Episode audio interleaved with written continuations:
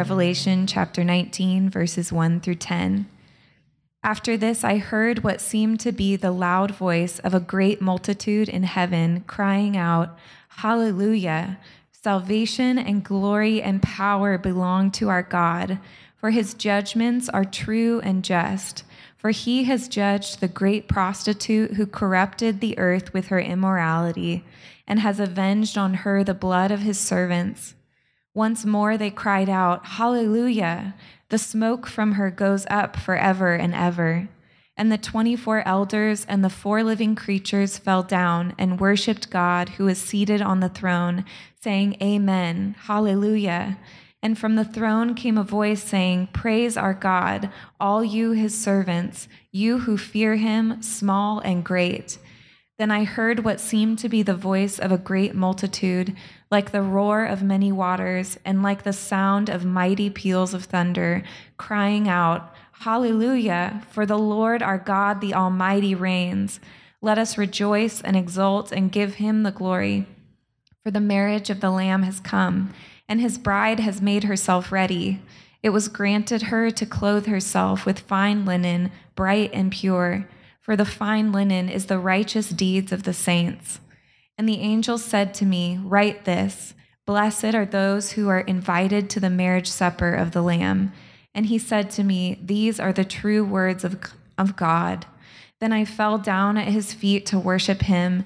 But he said to me, You must not do that. I am a fellow servant with you and your brothers who hold to the testimony of Jesus. Worship God, for the testimony of Jesus is the spirit of prophecy. Um, if you're new here, my name is Mark. And if you're not new here, my name is still Mark. Okay? I stole that one from D- Demetri Martin, trademark. Demetri Martin. Um, yeah, so we've been spending quite a while now in the book of Revelation. We're getting near the end. Um, and it's been amazing. We've been, we've been seeing that it may be a little bit different than how we've heard it um, growing up, if we've grown up in the church. And maybe it's been a little bit more hopeful too. Today we're going to hear from chapter 19, uh, verses 1 through 10. Pray. Okay? Father, we thank you for your word. We thank you for being here with us today. We thank you that in the midst of all of the distractions of this world, all of the calamities and pain of this world, all of the trials we endure, that we have hope for today, that we have hope for tomorrow that's even better. God, would you speak to us in a way that convicts us and gives us hope? renews our spirits through your word. We pray this in Jesus' name. Amen. So, to start off today, um, I want to begin just by recognizing that our hearts and minds, both in our culture at large and also in our community in particular, as Chris kind of just alluded to, we've been exposed to an unusual amount of sadness in recent times. And so, we've been in a pandemic on the one hand, that's upended our sense of normal in our society. And it's become the source of great social divisions, too. Our own church community has had its own disproportionately large number of health related calamities to weather, kind of one after the other. And some of you have borne these personally. And just this week in our country, a young man who's practically a child himself ended the lives of way too many nine and 10 year olds. And this just weighs heavily. I, I listen to a lot of the news as I drive around. And man, usually it's titillating and interesting, and, and seasons like this both make me want to hear more because it's kind of like a train wreck. Also, just makes me want to turn it off, you know? Nevertheless, what shall we say to these things? So, on the one hand, Paul gave us the words to say to these things in Romans 8. And I hope that these words have been encouraging to you in your home groups if you're part of a home group. He says, What then shall we say to these things? Who shall separate us from the love of God? How does he answer? He says, Shall tribulation or distress or persecution or famine or nakedness or danger or sword? No In all of these things, in all of these things, we are more than conquerors through him who loved us. And so God does not call our suffering good, he calls it bad. But in the midst of our suffering, he's here with us. And that's our hope while we breathe the air of the fallen earth and eat the food of the cursed ground. While we live in this world, there is suffering. And throughout that suffering, God is always with us. And yet, the reality is that suffering cries out for relief. And you may be asking yourself right now, where will that relief be found? The easiest places to look are right in front of you money and the things that money buys.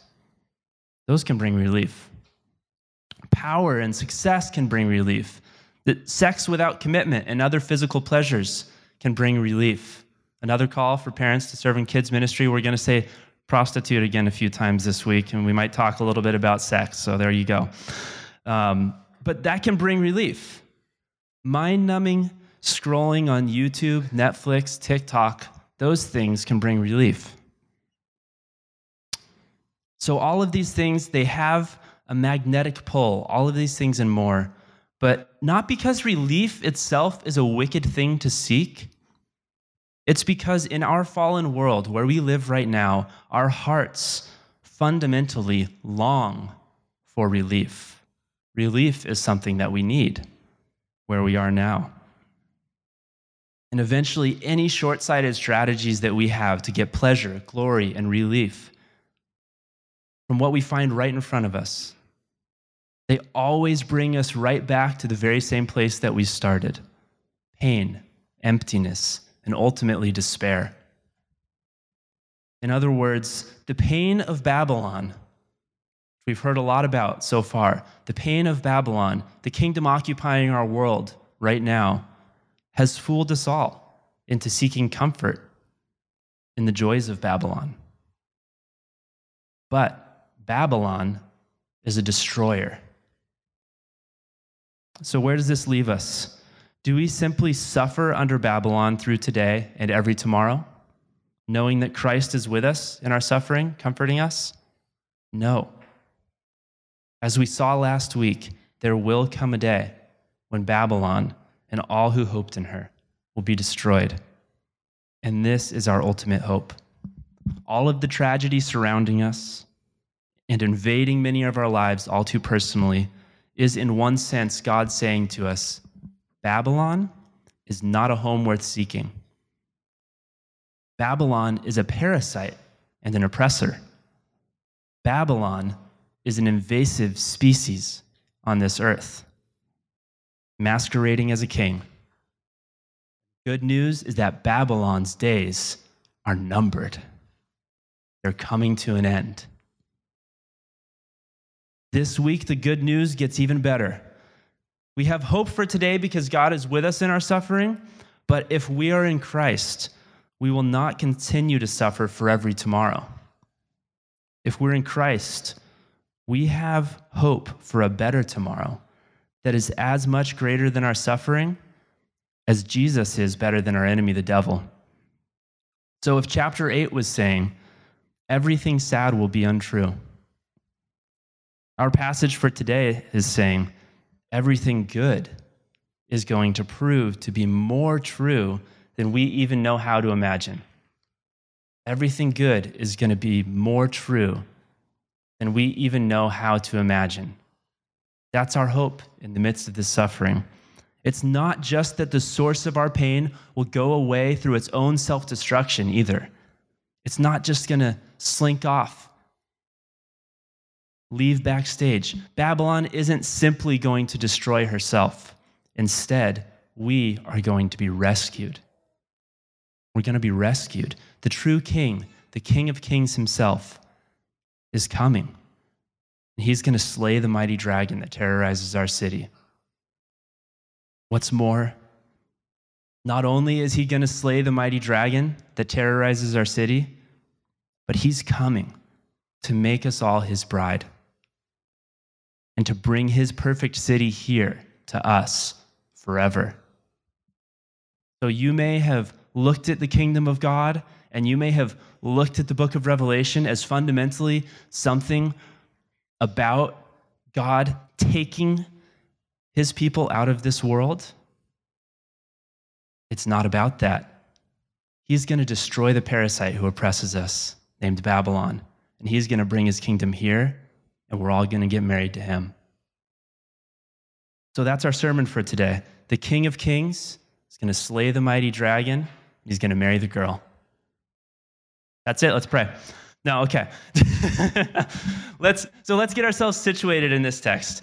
Uh, the text begins with two words. It begins by saying, "After this."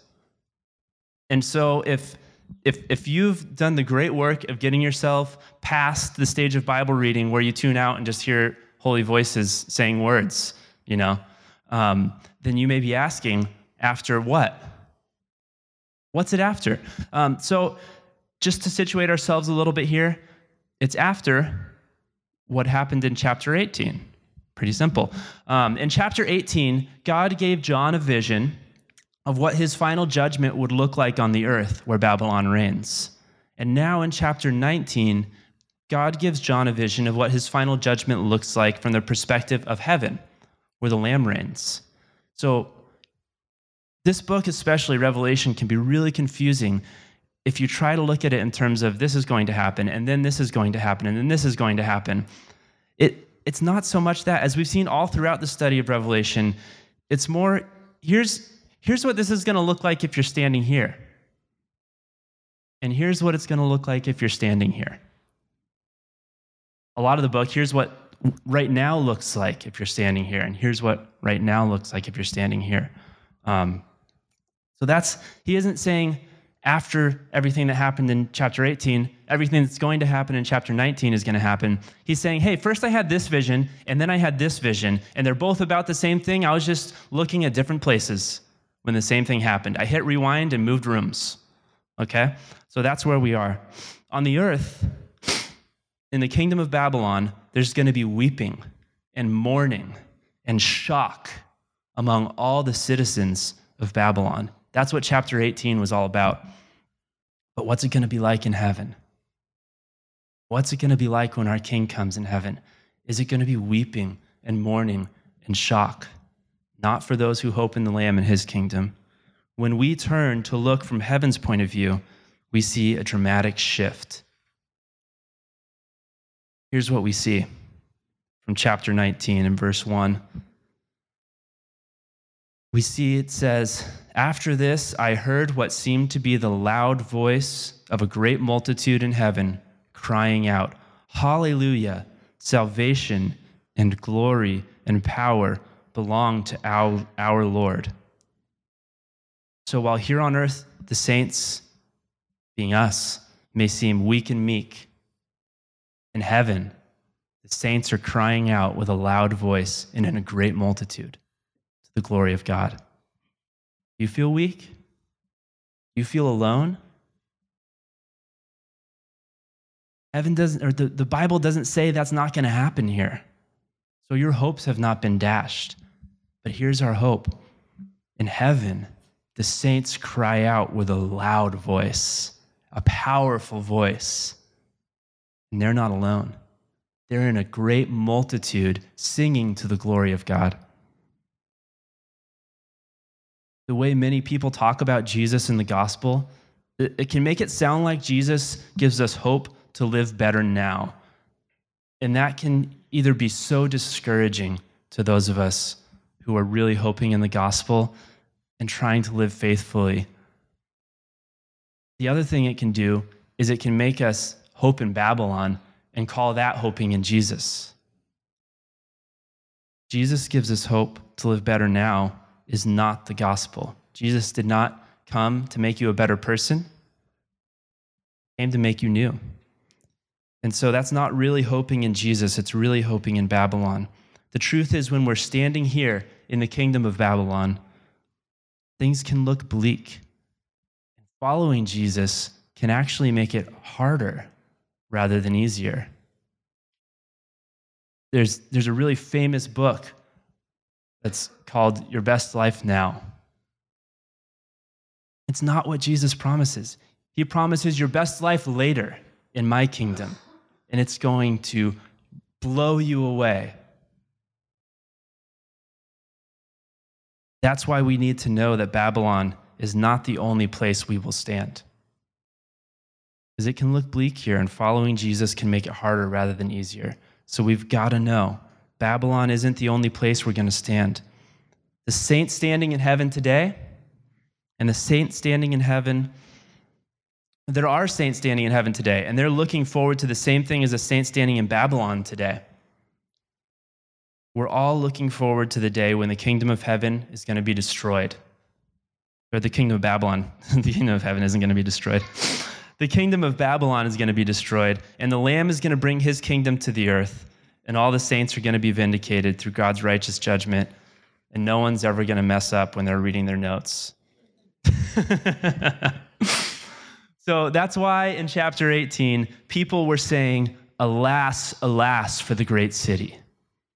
All of those who hoped in Babylon, all of those who were so impressed by its riches, when they saw it tumbling down, they said, Alas, alas for the great city. But in chapter 19, it's a different song. In chapter 19, the same thing is happening, but we're standing in heaven. And in heaven, the song is Hallelujah. Babylon has been destroyed.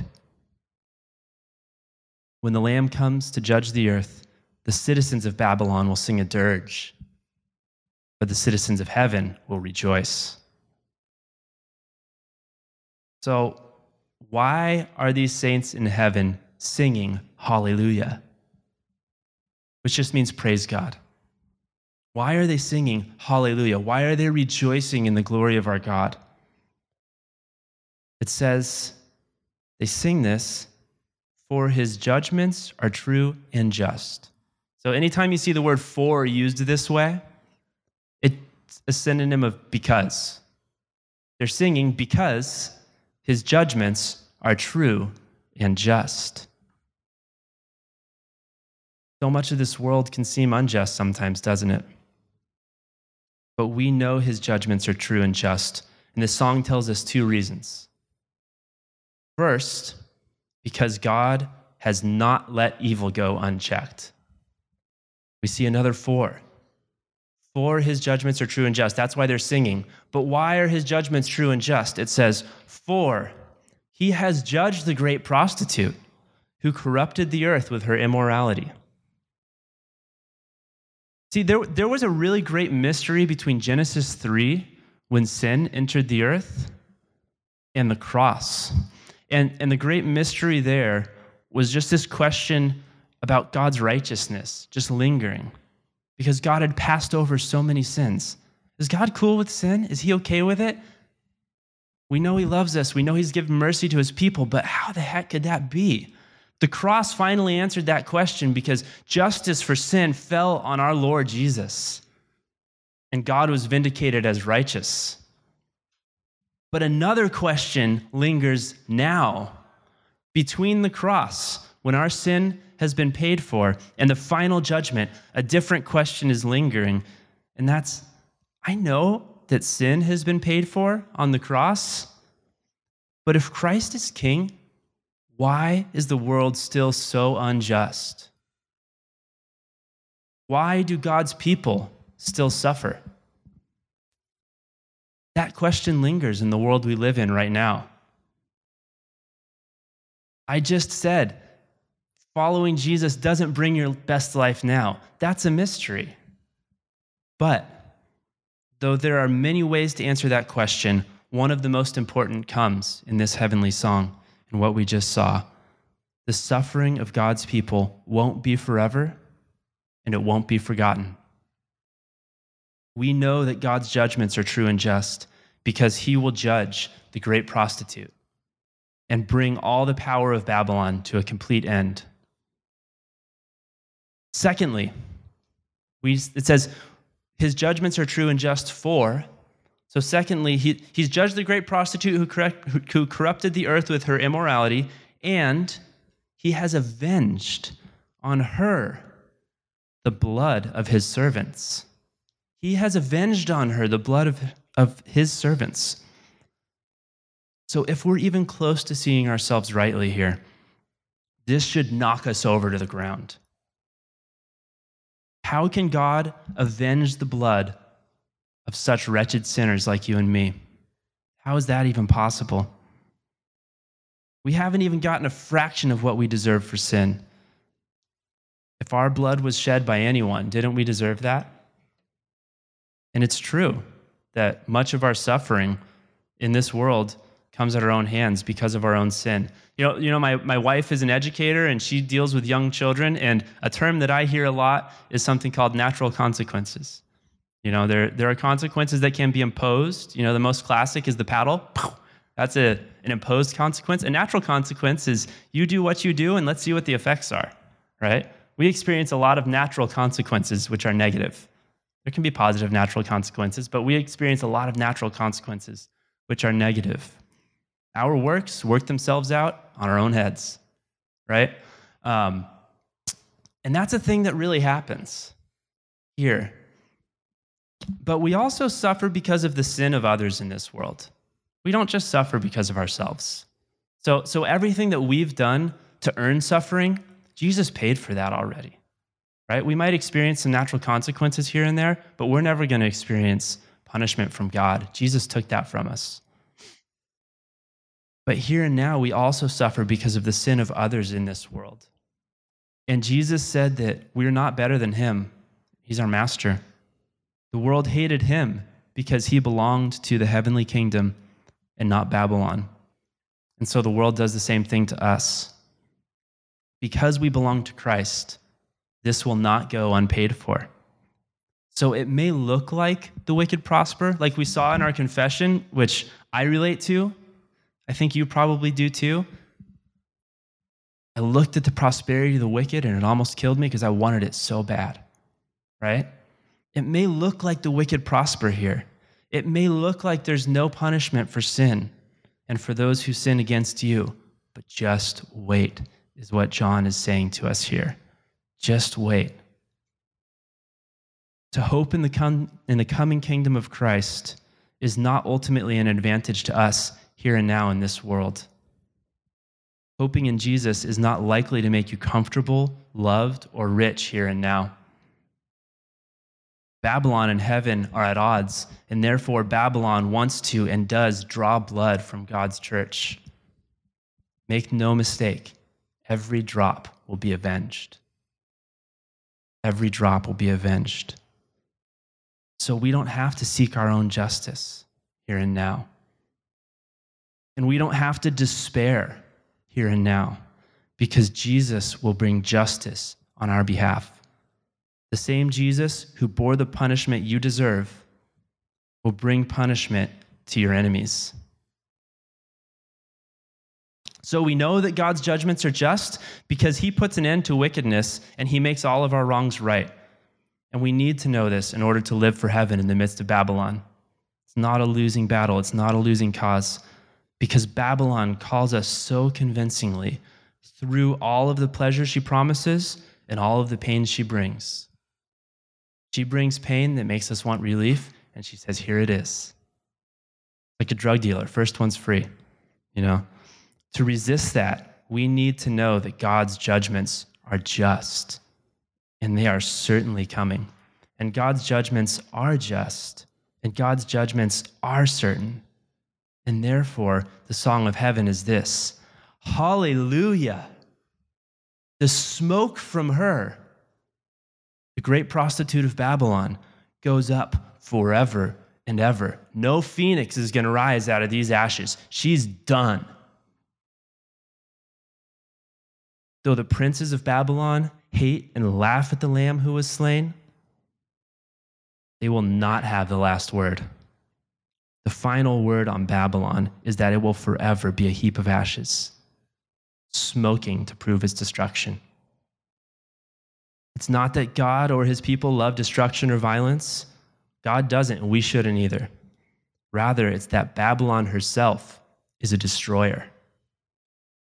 As she promises riches and pleasure and comfort, she enriches just enough of her citizens to keep her promise believable, and then she tramples on the rest. Even more, she hates God. She hates God's people. So we rejoice in the destruction of Babylon because when Babylon is destroyed, the lifeblood of destruction itself will have been taken away. And don't we know this to be true? Almost in scary ways in our own hearts, we know this to be true that Babylon is a destructive force in this world. Think of some of our cultural heroes. What happens if we follow in their footsteps? I don't want to shame anybody, you know, by calling out their heroes by name, so I'll just make one up. Um, we'll call him Elon Musk. Let's take Elon Musk, for example. he, he really has some interesting ideas, right? And he has some technology that I hope really benefits our world for years to come. But, but just look at this. In 2019, he made 40,668 times more from Tesla than a median Tesla employee. Isn't that insane? Well, he must be a standout. No, he's not. It's not just him. At more than 50 companies in the US, workers would need to work 1,000 years to make what their CEO makes in just one. The ethic of Babylon says, I'll promise you one if you help me get 1,000. If we follow the ethic of Babylon, we'll do the same thing without even realizing it.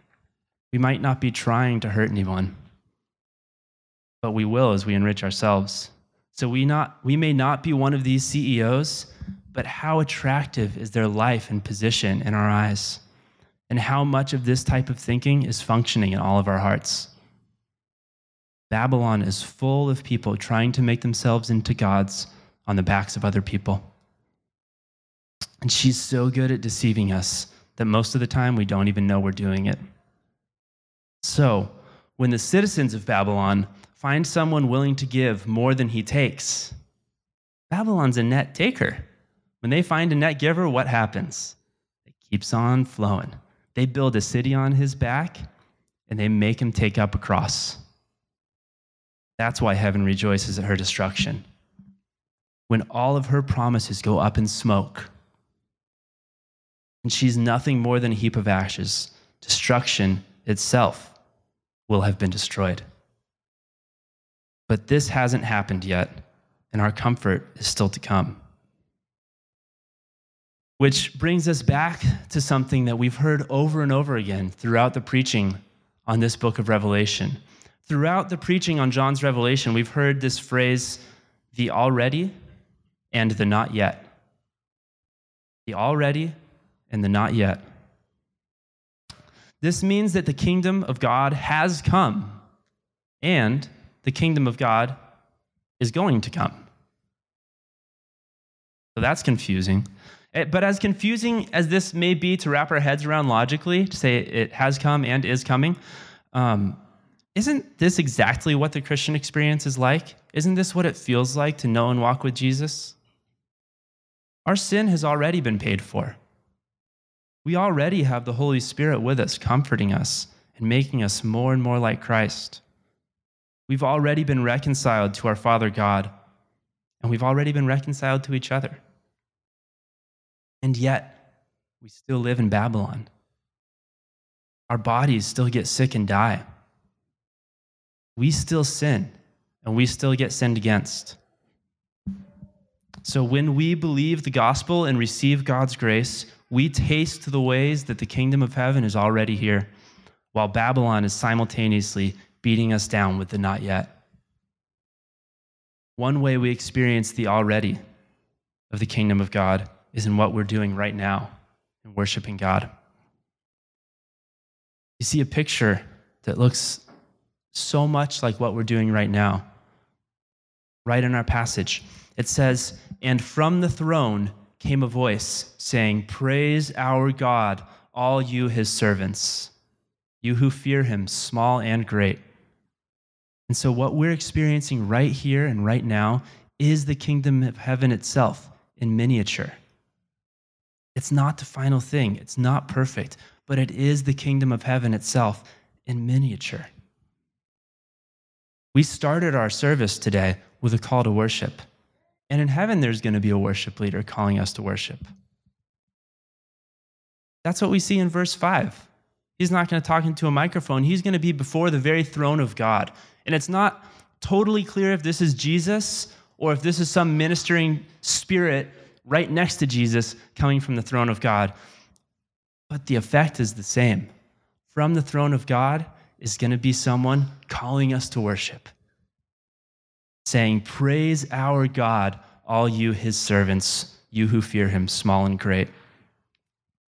So, throughout this passage, we've seen and will see the saints, which is just another way of saying Christians, singing praises to God together because the Lamb and all he has done and all he will do is so great.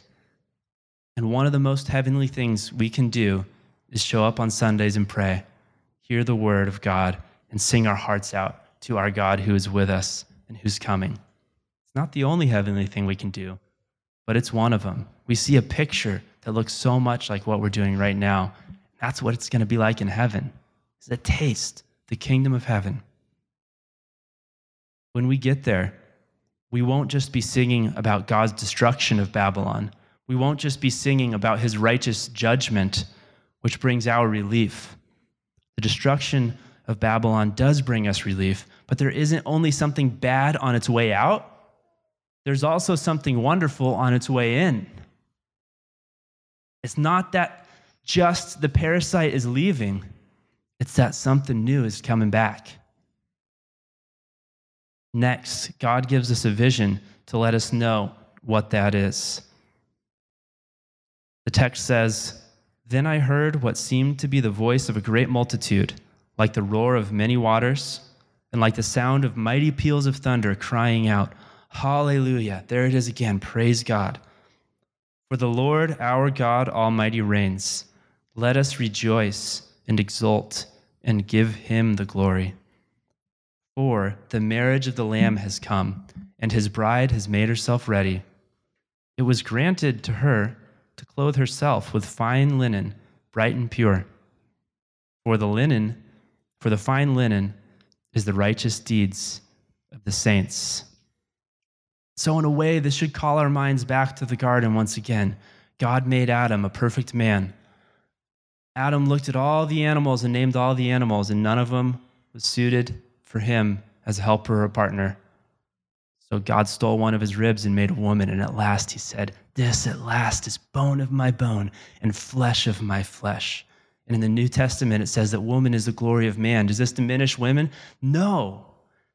The glory of man is this other sex. The same way, this harkens back to it. When we see Christ in his glory, what do you see him with? You see him with his bride. Us, we're who he came to buy. So while Babylon promises everything, but brings us nothing but destruction, the Lamb, the King of heaven, is so, so different. The Lamb will not only deliver us from our suffering, but in his kingdom, we're also going to share in his glory as his bride. Can you even imagine that? Does your heart go toward that sort of generosity in any way? The culmination of the glory of God, just like with Adam, the culmination of his glory was Eve. Culmination of God's glory is going to be us. What in the world? I have none of those impulses. I don't want to share like that. When we see the Lamb in his final glory, we're going to look at a groom and his bride together, and we're the bride. The song is going to be Let us rejoice and exult and give him glory for, because, why are we going to give him glory? For the marriage of the Lamb has come. We're giving God glory because of the marriage, and his bride has made herself ready. Everyone in heaven is going to look at us and say, Wow, Jeez. There are parts of me that I lose sleep over. This is what it's going to be like in heaven. One of the reasons we will give glory to God is that the bride has made herself ready. And yet, within this, there's a bit of a paradox. If you've walked as a Christian for any amount of time, you've probably asked yourself this question Is my relationship with God about me seeking Him or about Him seeking me? What's this all about? Is it about me seeking Him or is it about Him seeking me? That's an important question, isn't it? And if we read the Bible, we see James say, faith without works is dead. That's no kind of faith. But we also see Paul say, and to the one who does not work, but believes in him who justifies the ungodly, his faith is counted as righteousness. Faith without deeds is dead, and the one who does not work. How do we reconcile that? There's just a couple examples of a paradox that repeats over and over and over, starting in Genesis, and now near the end of Revelation, we hear it again. So we've seen already that the bride has made herself ready, and that's really just this heavenly song's way of saying, hey, I've looked at this bride, and she looks good. Okay? Nevertheless, this heavenly song does not let us ignore the question of how did the bride get dressed up to look so nice? Why is she looking so pretty? First, it says, it was granted to her. It was granted to her to clothe herself with linen, fine and pure. See, this bride, she doesn't get the right to wear these clothes by her own merit. This is a privilege that had to be granted to her. These clothes, in one sense, are an unearned gift she's wearing. And that's the reality of living as disciples of Jesus. We don't have any good standing before God of our own. We can't earn his favor. Instead, we have a righteousness which was given to us, bought by the Lamb of God and by his blood. Our beauty is granted by our God, not earned by our efforts. And the worship song ends here when it says, The Lamb gave his bride a dress to wear, and she looks good. But John doesn't stop when the song stops. John keeps talking, and he provides some unexpected commentary for us. He says, For the fine linen is the righteous deeds of the saints. But whose righteous deeds are these? They're ours. We're going to be wearing our own works somehow. And if you know yourself at all, this should leave you breathless the beautiful clothes that we, the bride of the Lamb, will be wearing will be made out of our very own righteous deeds. And on the one hand, we should see a parallel here between the two kingdoms Babylon and the kingdom of the Lamb. You see, Babylon has no wife. What does Babylon have? Babylon has a prostitute. Babylon has no lamb. Babylon has a beast. Nevertheless, when you look at the prostitute, what was she wearing? You see some parallels. She was dressed up too. Chris talked about it. In chapter 17, it tells us that she is arrayed in purple and scarlet. And chapter 18 gives commentary on these clothes, calling them fine linen, much like our clothes at the marriage of the Lamb. And what's more, the prostitute has some works to show. She's holding a cup full of abominations and the impurity of her sexual immorality. Just the Bible's way of talking about idolatry. Each kingdom has a girl, and each girl is a beauty.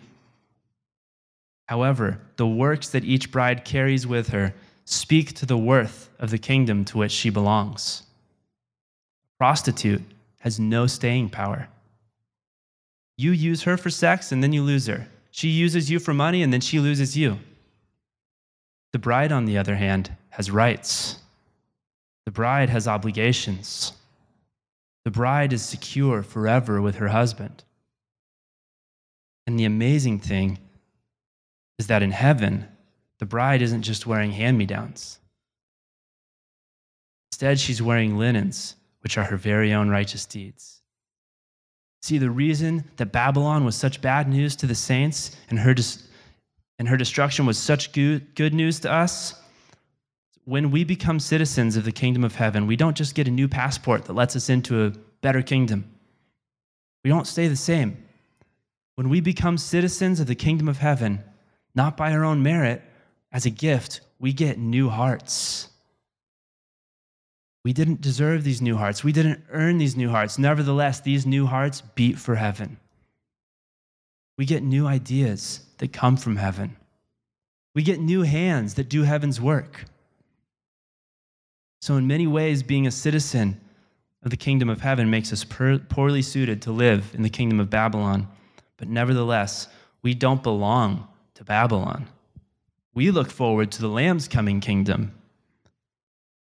And looking forward to that kingdom makes us live according to the customs of that kingdom.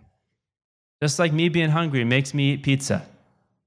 When we hope in the coming kingdom of the Lamb, hoping in that kingdom makes us live according to that kingdom's customs. Not perfectly. We still need the blood of the Lamb. But truly, really, small measures. This new, this new way of being, it doesn't come from within ourselves. That's why we needed to be granted the right to wear these pretty clothes. And yet, we really do live this way in measures. And so, when we're granted to put on fine, pure linen at the final marriage supper of the Lamb, it's going to be our very own deeds that adorn us. When Christ looks at us, he will say, Look how beautiful you are. Not going to be lying. And when the host of heaven sees us, they're going to say, Look how powerful the Lamb is. Because they knew who we were. We knew that we were natives of the kingdom of Babylon. And now we're wearing a dress of pure fine linen, which are our very own righteous deeds. Something amazing happened to us. Which begs the question Does your faith in Jesus make you do righteous deeds? Or are you waiting out the clock, living it up in Babylon, till you show up on what you hope to be your wedding day in heaven, saying, Where's my dress? I heard my husband made one for me. Do you do righteous deeds, on the other hand, because you believe the Lamb is everything you need?